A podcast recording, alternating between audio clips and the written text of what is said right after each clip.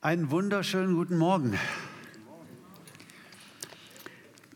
Ich musste heute Morgen, als ich hier in unserem Gotteshaus ankam, an die Worte von äh, William Booth denken. Das ist der Gründer der Heilsarmee, der große General William Booth. Und der hat einmal gesagt, es sei unmöglich, einem Menschen mit der Liebe Gottes das Herz zu erwärmen, während er sich die Zehen abfriert. Ihr Lieben zu Hause fragt euch jetzt, was hat er denn jetzt? Was will er denn jetzt sagen? Die Lieben hier drin, die wissen ganz genau, was ich sagen will. Wir haben einen Heizungsausfall und äh, naja, wir machen das Allerbeste drauf. Ich hoffe, dass die Herzen doch ein bisschen warm werden können und dass William in diesem Fall nicht recht behält. Ähm, ich möchte weitermachen mit euch in meiner Predigtreihe unterwegs mit Jesus. Ich glaube, es ist heute der 28. Teil na?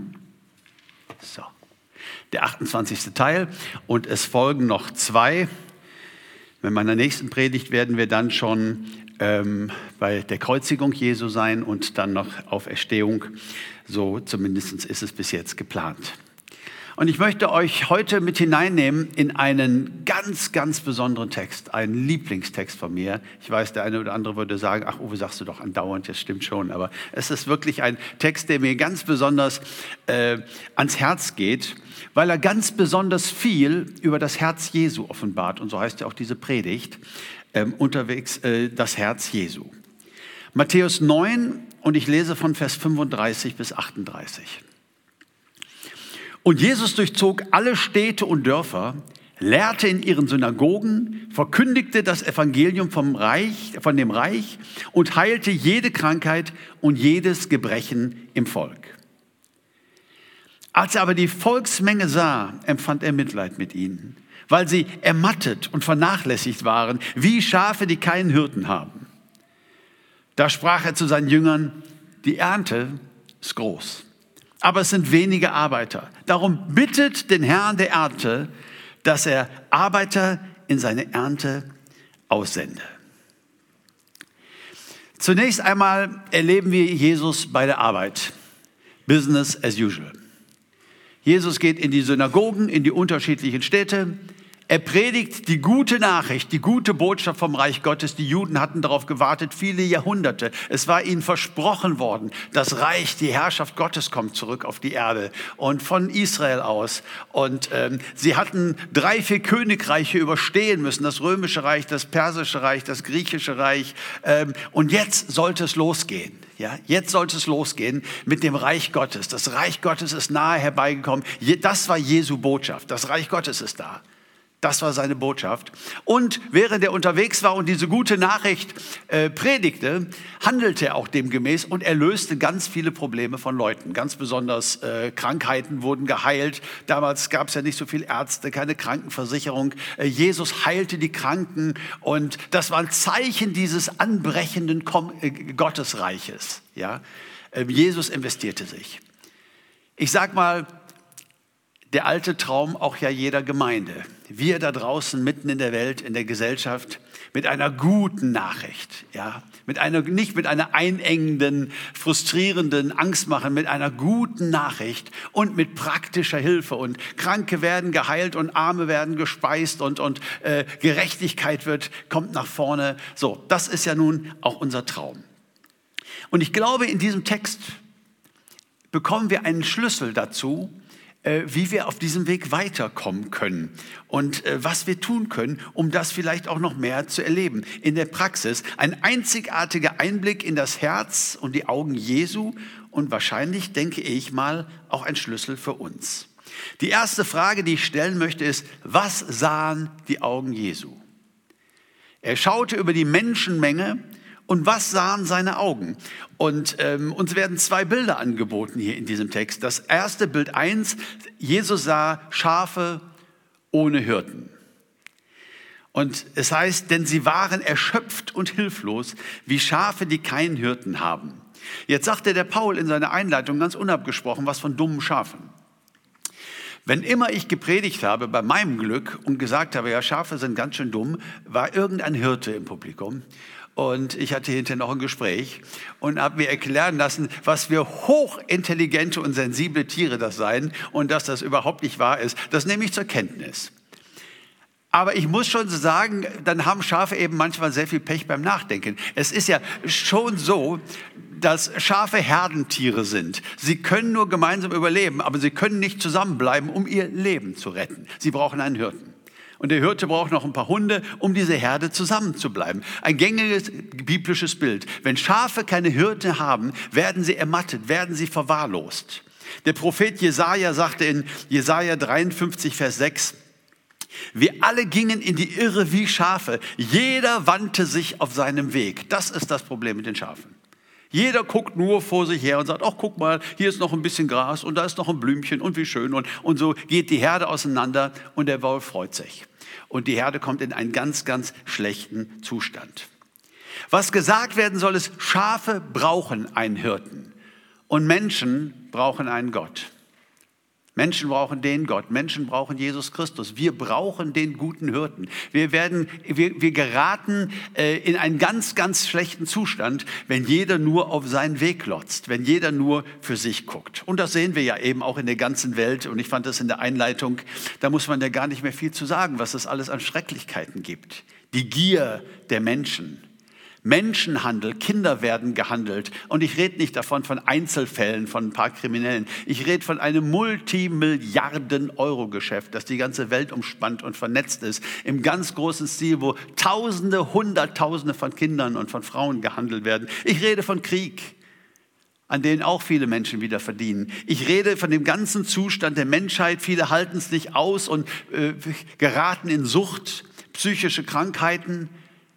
Die Anmeldeliste für Therapieplätze in Deutschland sind sehr, sehr voll, aber in vielen Ländern der Welt. So, wenn wir nur auf unseren eigenen Weg schauen, wenn wir Jesus nicht kennen, ohne Gott, wir sind Schafe ohne einen Hirten. Und das sieht Jesus hier. Aber noch ein zweites Bild. Jesus sieht eine Ernte. Eine Ernte ohne Arbeiter. Und hier ist ein Bild, das ganz viel Dringlichkeit rüberbringt. Schau noch mal hier in Vers 37. Die Ernte zwar ist groß, aber der Arbeiter sind wenige. Jesus sieht eine Schafherde, ziemlich runtergekommen und verkommen, die dringend einen Hirten braucht. Und er sieht eine Ernte, die dringend Arbeiter braucht. Wenn die Ernte nicht rechtzeitig eingeholt wird, dann ist sie verloren. Sonst würden wenige Arbeiter ja reichen. Könnte man ja sagen, ja, die brauchen dann ein bisschen länger. Wir haben halt nur ein paar Arbeiter. Aber Steter Tropfen hüllt den Stein. Wir bleiben dran und im Laufe von Monaten und Jahren irgendwann werden wir die Ernte eingeholt haben. Nein, werdet ihr nicht. Sie wird euch verloren gehen. Sie wird verrottet. Sie muss jetzt eingeholt werden. Es ist ein Bild von Dringlichkeit. Ernte ist immer ein Wettlauf gegen die Zeit. Und der Bauer hat oft seinen Blick zum Himmel gerichtet. Hoffentlich geht das jetzt nicht los mit Regen und hier und da. Wir müssen jetzt die Ernte einholen. Und in der Erntezeit in einer landwirtschaftlichen äh, Community ist es, äh, ist es eine Ausnahmezeit. Es Saisonarbeiter dürfen über die Grenze kommen und kriegen ganz leicht ein Visa. Die, die dürfen nicht bleiben, aber sie dürfen kommen und uns bei der Ernte helfen, weil jetzt brauchen wir wirklich jeden Mann. Und jetzt ist für nichts anderes Zeit. Alle müssen helfen. Alle sind auf dem Feld. Ja, und sogar die Schule fällt aus. Und ich erinnere mal an einen witzigen historischen Fakt, nämlich, dass die Herbstferien mal ursprünglich Kartoffelferien hießen. Äh, und zwar äh, eben nicht das Anliegen war, diese armen, gestressten, überforderten Kindern doch noch mal ein paar freie Tage zu verschaffen. Nein, jetzt war einfach keine Zeit für Schule. Jetzt war einfach keine Zeit für Schule. Es war keine Zeit für Fußball. Es war keine Zeit jetzt zu heiraten. Keiner hätte seine, seine Hochzeit in die Erntezeit gelegt. Da kommt keiner. Und du wirst auch gebraucht, nämlich auf dem Feld. Und wenn die Ernte eingeholt ist, ja, dann werden wir wieder Fußball spielen. Dann werden wir wieder feiern. Dann werden wir wieder zur Schule gehen. Jetzt ist sie der Lebensmittelpunkt. Wenn wir die Ernte nicht einholen, dann haben wir umsonst gepflügt, dann haben wir umsonst gesät, dann haben wir umsonst den Traktor repariert, dann haben wir all das, was wir getan haben, war völlig umsonst und für die Tonne, wenn wir jetzt, wo die Ernte reif ist, die Ernte nicht einholen. Jetzt ist das nur ein Bild. Das könnte uns unter Druck setzen, soll es aber nicht. Es ist natürlich schon klar, dass solange du und ich auf der Erde sind, wenn Jesus nicht wiederkommt, ist Erntezeit. So ist es halt nicht diese drei, vier Wochen, äh, wo jetzt ganz geballt danach geht das Leben normal weiter. Nein, für uns ist diese Dringlichkeit ein Normalzustand. Und was meine Worte gar nicht auslösen wollen in dir, dass du dich nächste Woche fragst, darf man als Christ eigentlich hier seinen Rasen mähen, während Menschen verloren gehen? Müsste ich das nicht alles hier lassen und einfach nur noch mit den Nachbarn reden und ja, so dieser, dieser religiöse Druck. Also das soll gar nicht gesagt werden. Das ist in dem Fall unvergleichbar. Und doch soll es uns eine Botschaft sagen, nämlich die Ernte muss eingeholt werden. Und ja, es sollte eine Priorität haben in unserem Denken, in unserem Gemeindeprogrammen, äh, in unserem Glauben, in unserem Beten, ein Bild der Dringlichkeit. Aber was noch viel wichtiger ist, also diese Dringlichkeit mal verstanden zu haben, das ist eine gute Sache, das wird uns helfen, aber das alleine wird uns nicht verändern. Das wird höchstens sogar noch so ein bisschen Druck auslösen. Ja, ah ja, muss ja auch noch. Nein, was ich noch viel wichtiger finde, das eine ist, was Jesu Augen sagen, die zweite sahen. Die zweite Frage ist ja, was passierte dabei in seinem Herzen? Und das finde ich auch so stark, wie unser Text uns einen Blick aus seinen Augen gibt, scharfe Ernte, und einen Blick hineingibt in sein Herz. Auch wenn die Übersetzung zugegebenermaßen ähm, das ein bisschen aus meiner Sicht verharmlosen. In Matthäus, in Vers 36 heißt es, das ist jetzt, was in ihm geschah. Als er aber die Volksmenge sah, empfand er Mitleid mit ihnen. Ich finde es ein bisschen flach übersetzt, nicht falsch übersetzt, aber ein bisschen flach übersetzt. Vielleicht auch, weil das Wort Mitleid in unserer Sprache, hm, was soll ich sagen, vielleicht ein bisschen abgenutzt ist. Ne? So, Mitleid kann man haben, relativ, kann man mehr oder weniger haben. Äh, das Wort, was hier im Griechischen benutzt wird, ist ein sehr, sehr starkes Wort. In der Luther von 1912 wird übersetzt, als er die Menschen sah, sie jammerten ihn kannst du heute nicht mehr benutzen, so eine Redewendung, ja, aber sie jammerten ihn. Oder die neue Genfer, eine moderne Übertragung, sagt, es ergriff ihn tiefes Mitgefühl. Das mag ich schon mehr.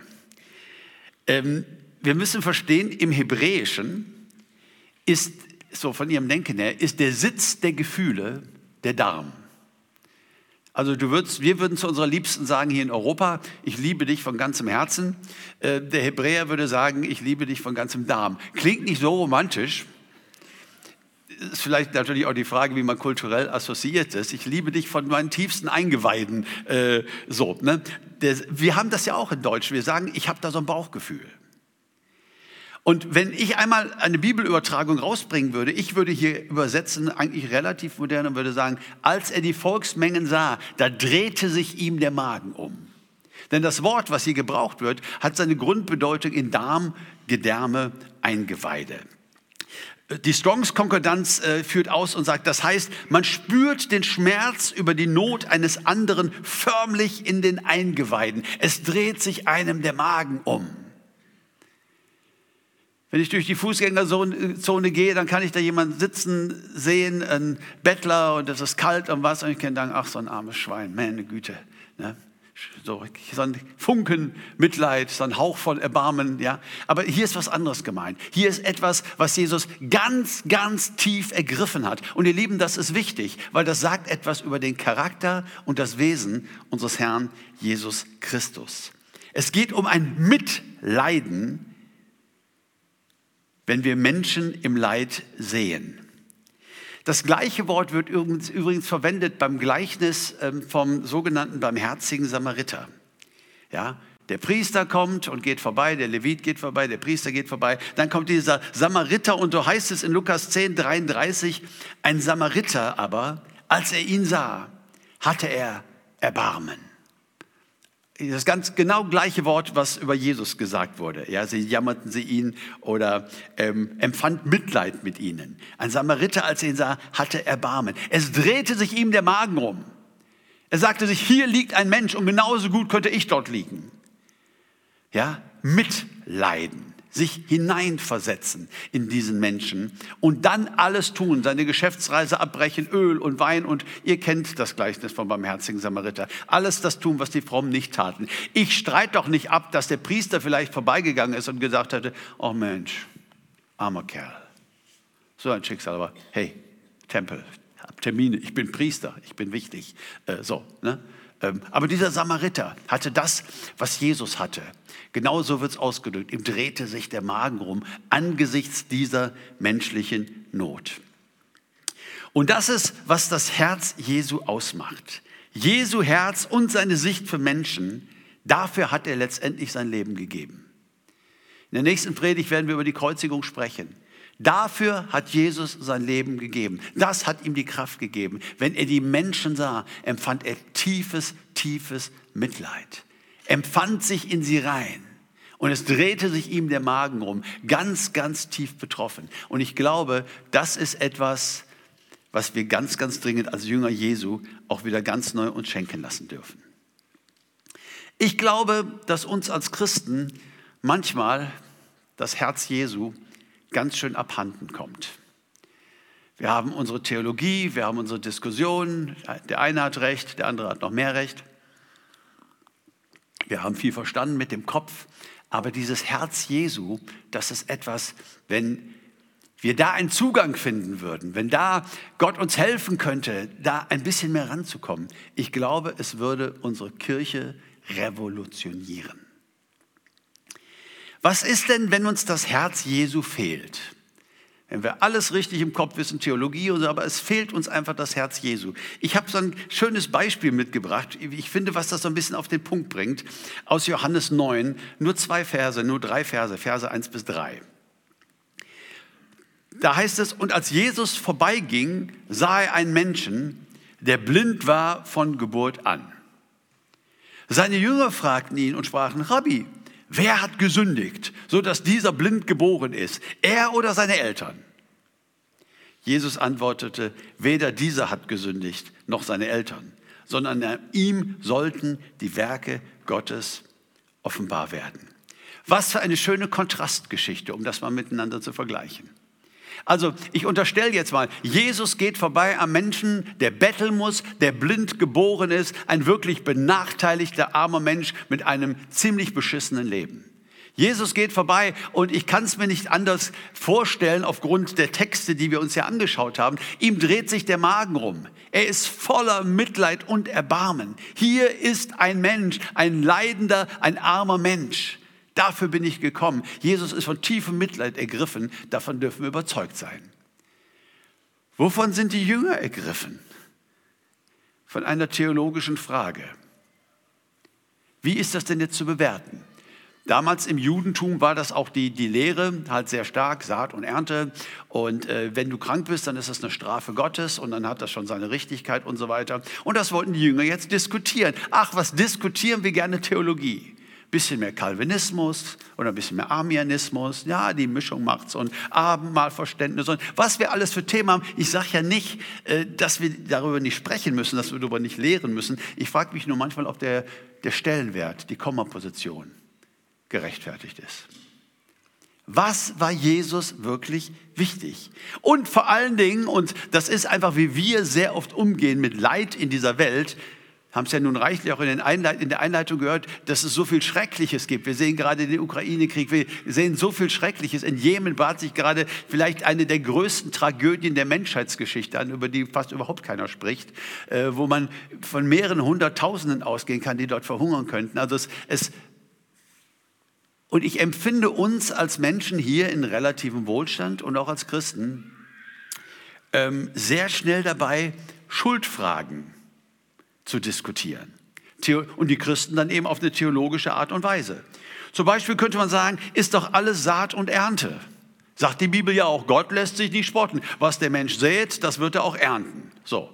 Und äh, wir scheinen ja hier in unserer Welt Besseres gesät zu haben. Es geht uns ja auch deutlich besser. Ne? Saat und Ernte. Ähm, ich möchte dir gerne sagen, wenn du mir das als Buddhist sagst, dann lasse ich das so stehen und ähm, argumentiere nicht weiter. Aber Saat und Ernte ist nur eine Leitplanke äh, des Neuen Testaments. Saat und Ernte ist nicht gleich Karma.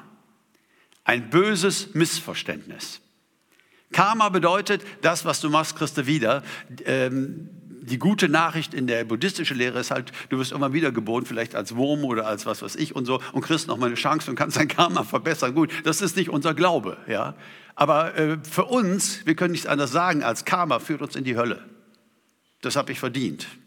Die Gottesferne. Wenn ich das sähe, was ich ernte, natürlich gibt es Saat und Ernte, es ist eine Leitplanke, aber es gibt eine andere Leitplanke, die heißt Gnade, Erbarmen, Rettung, Jesus. Das ist die andere Leitplanke.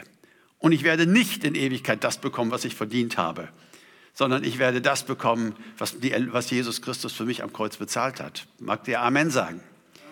Ja, also es ist Saat und Ernte, ja, wenn du im Urlaub drei Wochen lang nicht mehr gejoggt bist und du hast von jedem Tag von morgens bis abends reingehauen, dann wirst du ernten, mein Freund, wenn du zu Hause auf der Waage stehst. So, Saat und Ernte, wie wir mit Gesundheit umgehen oder miteinander, das, das gibt's schon, keine Frage. Ja, davon spricht die Bibel. Aber es ist immer Saat und Ernte, so eine Leitplanke und Vergebung, Erbarmen und Gottes Eingreifen halt auf der anderen Seite. Karma alleine aus meiner christlichen Sicht führt in die Hölle.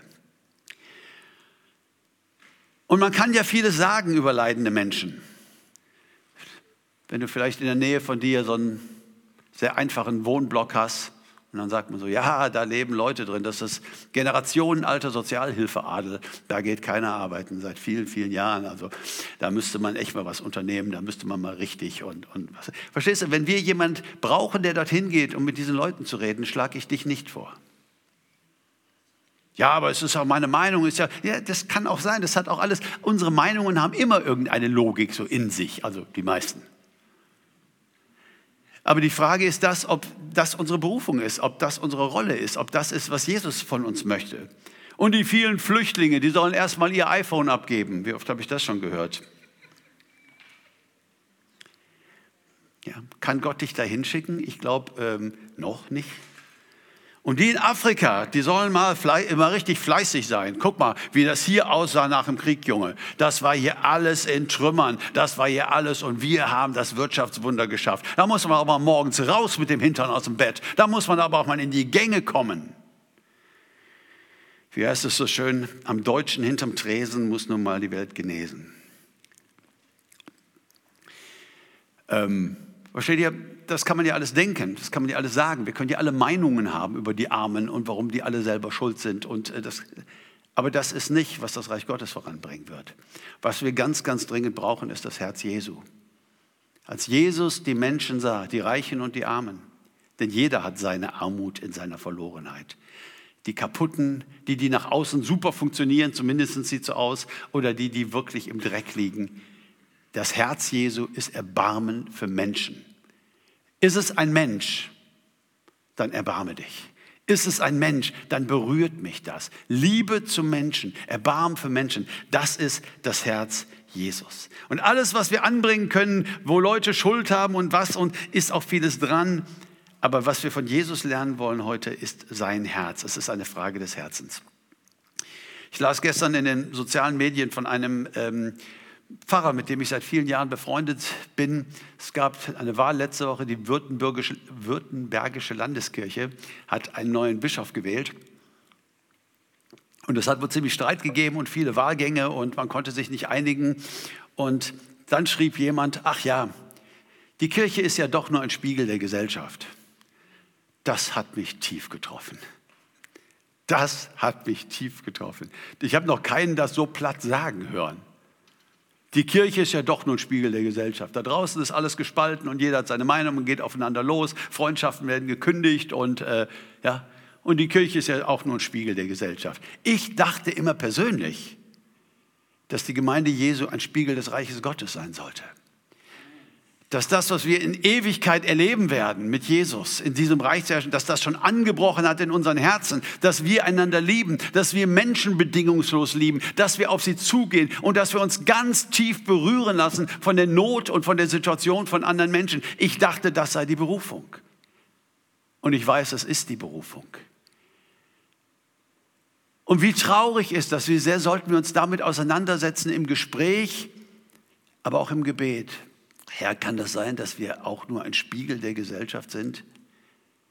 Die ganzen Haltungen, die ganzen Einstellungen, das gleiche wie da draußen, nur in fromm. Wir haben noch ein paar Bibelverse zu sagen, um das Ganze zu argumentieren. Wisst ihr, was ich glaube? Die Gemeinde hat eine Berufung, ein Spiegel des Reiches Gottes zu sein.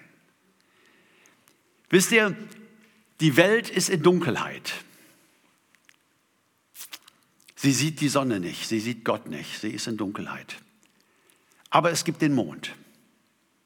Und der Mond hat kein eigenes Licht, das wisst ihr. Der Mond reflektiert das Licht der Sonne. Und was für ein wunderschönes Bild für die Gemeinde Jesu, für seine Jünger. Wir sind hier, um Licht zu bringen. Das eigentliche Licht, Tageslicht, das kommt. Aber wir sind jetzt schon hier und lasst uns doch ganz neu innerlich aufbrechen und dafür beten, Herr, wir wollen Vollmond haben.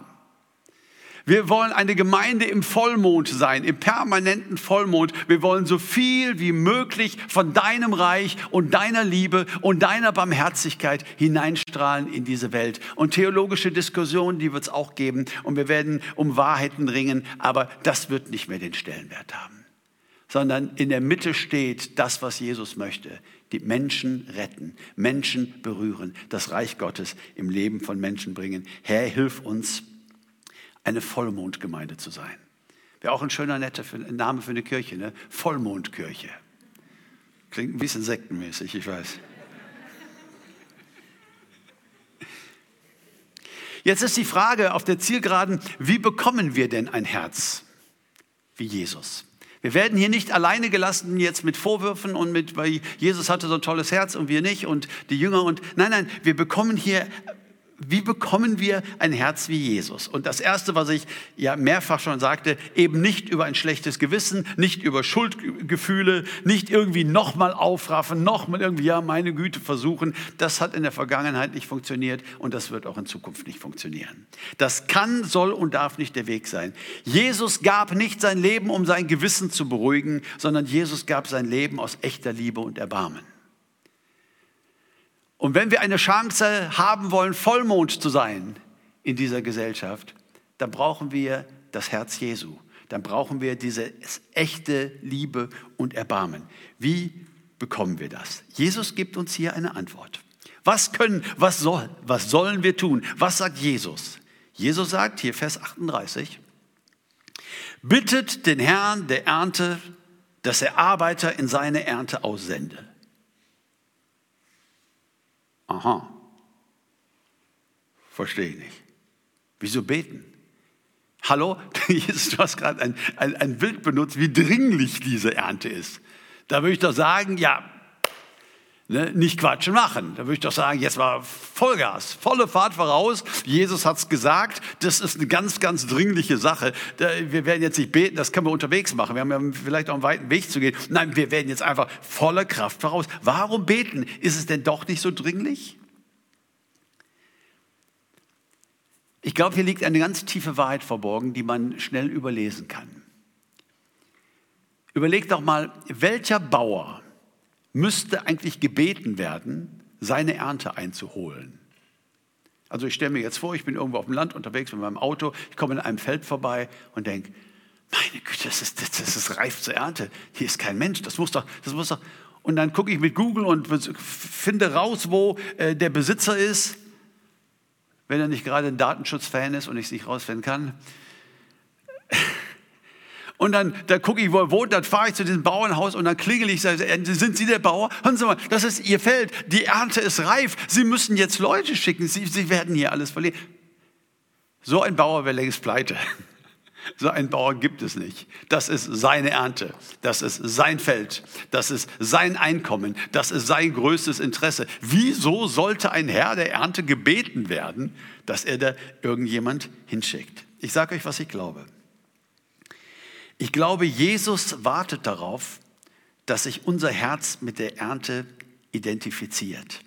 Er wartet darauf, dass unser Herz parallel zu seinem schlägt er hat nämlich nicht vor, Erntesklaven in die Ernte zu schicken, sondern seine Partner.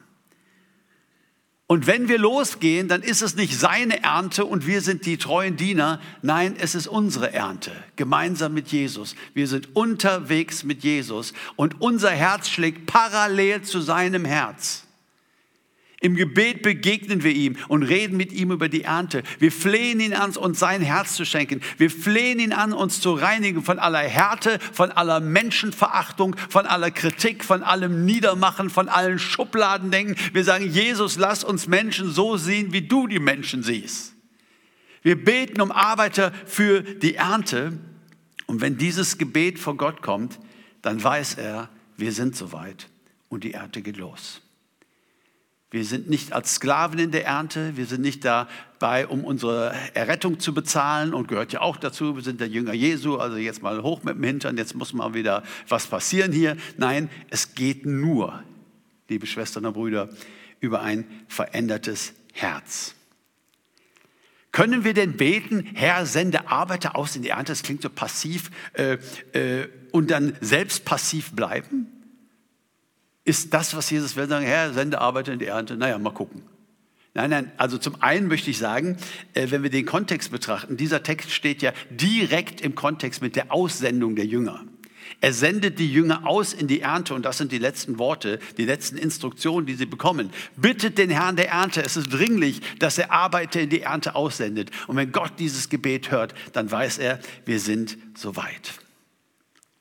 Auch hier möchte ich ähm, anmerken, dass äh, durchaus richtig übersetzt wurde, aber auch wieder, finde ich, etwas verharmlosend. Nun neige ich ja gerne zu krassen Äußerungen, äh, so zieht ein bisschen was ab, wenn ich sowas sage, aber trotzdem. Bittet den Herrn der Ernte, dass er Arbeiter aussende in seine Ernte. Wenn du mit einem äh, Theologiestudenten zweites, drittes Semester sprichst, und sagst, was denkst du eigentlich, was da für ein Wort steht? Senden, in die Ernte aussenden. Würde ich sofort sagen, äh, klare Sache, Apostello. Ja, davon kriegen wir auch den Apostel, den Gesandten. Der Apostel ist ein Gesandter, Apostello, das Verb äh, senden, das in jeder, wo senden steht, in der Bibel steht Apostello. Hier nicht. Übersieht man sehr schnell. Hier steht das Wort ekballo. Ekballo. Wisst ihr, was das heißt? Es bedeutet rausschmeißen, ich zitiere die Strongs Konkordanz, rausschmeißen, jemand mit Gewaltanwendung hinauswerfen, hinausstoßen oder hinaustreiben. Ekballo ist das Wort, was immer gebraucht wird im Neuen Testament, wenn es um Dämonenaustreibungen geht. Ja, und nur die, das konkordante Neue Testament äh, hat, weiß ich nicht, den Mut oder die Einsicht oder die Freudigkeit äh, zu übersetzen, damit er Arbeiter in seine Ernte hinaustreibe. Sie sind keine Gesandten, sie sind Getriebene. Und zwar nicht von schlechtem Gewissen, nicht von religiösen Anforderungen, nicht von selbstgerechten Werken, wir müssen ja jetzt hier was tun. Nein, sie sind getrieben, weil sie das Herz Jesu haben. Nur so kann ich das verstehen in diesem Kontext bittet den Herrn der Ernte, dass er Arbeiter in seine Ernte hinaustreibe. Und dieses Hinaustreiben noch einmal, nicht mit Gewalt, sondern mit einem veränderten Herzen. Wir werden rausgetrieben. Wir suchen die Menschen. Wir lassen uns tief berühren von ihrer Not, wenn dieses Herz Jesu immer mehr unseres werden könnte. Und deswegen ist es das, was ich meine, was indirekt gesagt wird. Wir brauchen ein Gebet für das Herz Jesus. Jesus, schenk uns dein Herz.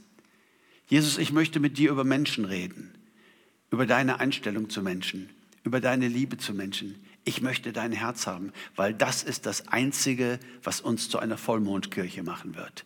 Das ist das Einzige, was uns das Reich Gottes, das Herz Jesu widerspiegeln lässt, hinein in eine kalte und dunkle Welt. Und wisst ihr, wenn wir dieses, dieses Herz Jesu haben, dann haben wir Mitleid. Dann leiden wir mit anderen und brauchen auch keine Meinungen darüber, warum die selber schuld sein könnten. Ja? Und wisst ihr, es gibt ein altes deutsches Sprichwort, das heißt, Not macht erfinderisch. Mitleid auch, weil es wird uns eine Not, das wie es anderen Menschen geht. Wir fangen an, Wege zu finden. Wir fangen an, unsere ganze Kreativität, unsere einzusetzen, um Menschen zu berühren, um Leben zu verändern. Das ist, was Jesus möchte. Er möchte, dass wir getrieben sind. Das hat Jesus ans Kreuz gebracht. Das hat ihm die Bereitschaft gegeben, diesen Preis zu bezahlen. Menschen zu erlösen, mit ihnen zu leiden. Als er die Menschen sah, ergriff ihn tiefes Mitleid. Die brauchen doch einen Hirten. Das ist doch eine Ernte, die muss doch eingeholt werden. So hat Jesus getickt. Das gehört in den Mittelpunkt der Jesus-Nachfolge. Ich schließe mit einem Gedanken, den ich hochinteressant finde.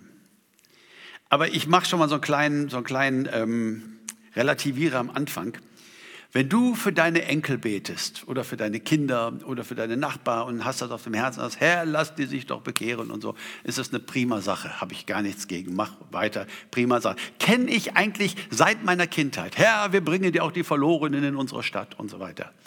Aber ich möchte doch eine Sache anmerken, nämlich, dass es nicht einen einzigen Vers in der ganzen Bibel gibt, im ganzen Neuen Testament gibt, der uns jemals auffordert, für die Verlorenen zu beten. Das klingt ketzerisch, ne? aber ähm, ich bin offen für Korrektur.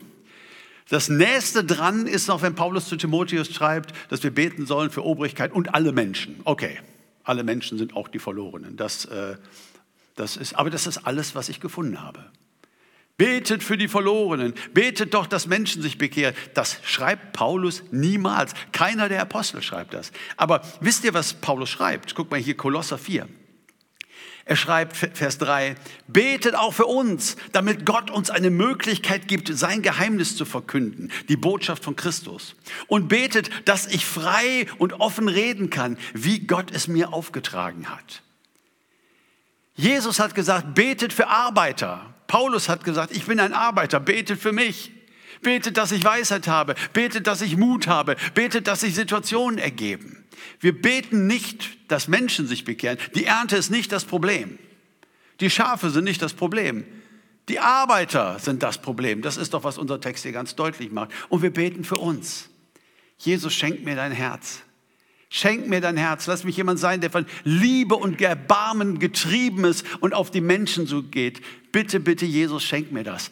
Und dann gehen wir auf die Menschen zu und ich glaube, wir können so viel erreichen, so viel Not lindern, so viel Gerechtigkeit herstellen. Menschen werden sich für Jesus öffnen. So viel Wunderbares kann geschehen. Wir beten nicht für die Menschen, wir beten für uns, denn hier liegt die Blockade. Jesus, schenke uns dein Herz. Schenke uns dein Herz und lass uns losgehen mit deinem Herz. Wir beten für von Liebe und Barmherzigkeit getriebene Erntearbeiter und meinen natürlich auch uns und werden immer mehr zu solchen, ihr Lieben, und dann geht's los. Ich möchte heute Morgen einladen, dass wir vielleicht gleich, wenn das Lobpreisteam nach vorne kommt, vielleicht mal zwei Minuten miteinander schweigen, wo jeder mal mit Jesus reden kann und wo wir sagen können, Jesus, ich möchte dein Herz. Ich sehe so viel Abgrenzendes, so viel Geringschätzendes, so viel, so viel Bitteres über Menschen, so viel Schubladendenken, so viel, Herr Jesus, ich will das alles nicht mehr. Sperrmüll, alles in die Tonne. Ich will das nicht. Ich will dein Herz. Ich will Menschen sehen und von Liebe und Erbarmen erfüllt sein für diese Menschen. Ich will mitleiden mit denen in Not. Und diese Not soll mich erfinderisch machen. Ich möchte Teil der Antwort sein in dieser Welt. Wir werden auch heute Morgen wieder einen Gebetsdienst anbieten. Hier zu meiner Linken werden Menschen warten, die gerne mit dir beten, wenn dich das tief bewegt. Und wenn du mal etwas festmachen möchtest, eine Entscheidung oder, oder wenn du auch sonst einfach Gebet brauchst, krank oder ne, Not in deinem Leben, dann möchte ich dich ganz herzlich einladen, auch gleich hier zu meiner Linken in unsere Gebetsecke zu kommen. Da beten wir sehr, sehr gerne für dich. Lass uns das mitnehmen, das Herz Jesu. Das ist, glaube ich, das Herz des Evangeliums und das Herz der Kirche Jesu. Amen. Wenn ihr mögt, dürft ihr gerne mit mir aufstehen.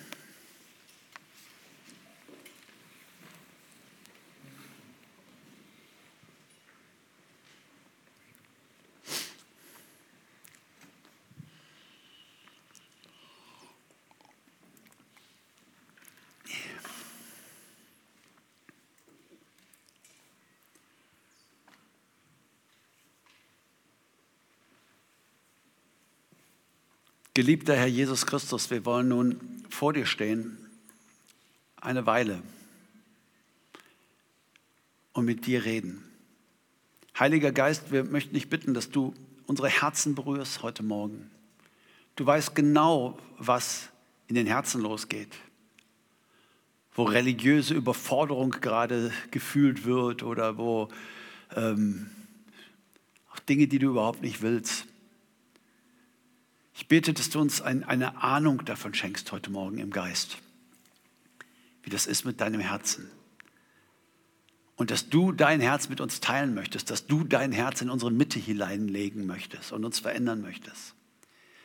Und so, Herr, wollen wir eine Zeit haben, wo wir vor dir stehen und dich anflehen, dich bitten. Herr, verändere unser Herz und schenke uns dein Herz.